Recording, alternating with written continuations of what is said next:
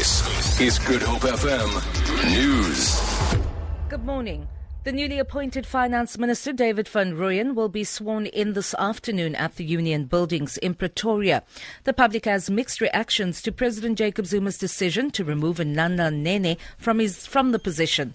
Zuma made this announcement last night. Some political parties say the move is reckless, while some analysts have described it as shocking, adding that it creates uncertainty on the country's economic future. The members of the public had this to say.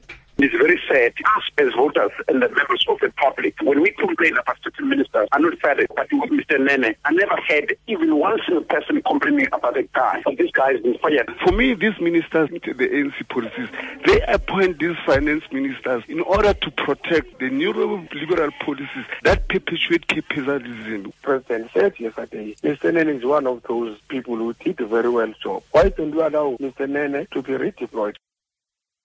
Police are conducting a search operation at various businesses and on individuals in George in the Southern Cape. It is part of plans to curb crime ahead of the start of the festive season.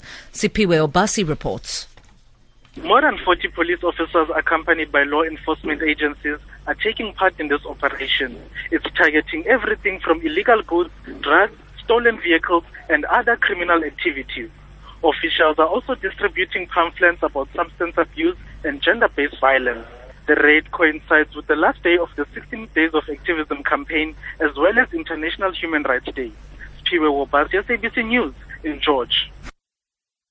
The DA and ANC have both retained their respective wards in yesterday's by-election in the Western Cape. Ward 13 in Oudtshoorn and Ward 10 in Kraaifontein were being contested. In Oudtshoorn, five political parties contested the polls while the ANC and the DA went head to head in the city of Cape Town. The IEC says voting went smoothly despite earlier concerns about what it called too much political activity at voting stations. The National Union of Mine Workers says it hopes that Anglo American's restructuring plans will not affect its companies that are based in South Africa. On Tuesday, Anglo American announced that it planned to cut its global workforce by 60,000 people to 102,000 by 2017. The company is also planning to sell its coal assets in South Africa. The NUM has accused the mining company of not engaging with unions before going public about its plans. NUM Deputy General Secretary William Mabapa.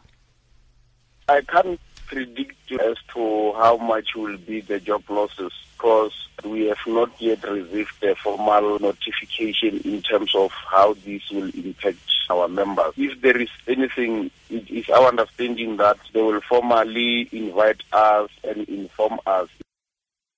For Good Hope FM News, I'm Vanya Klitschko-Collison.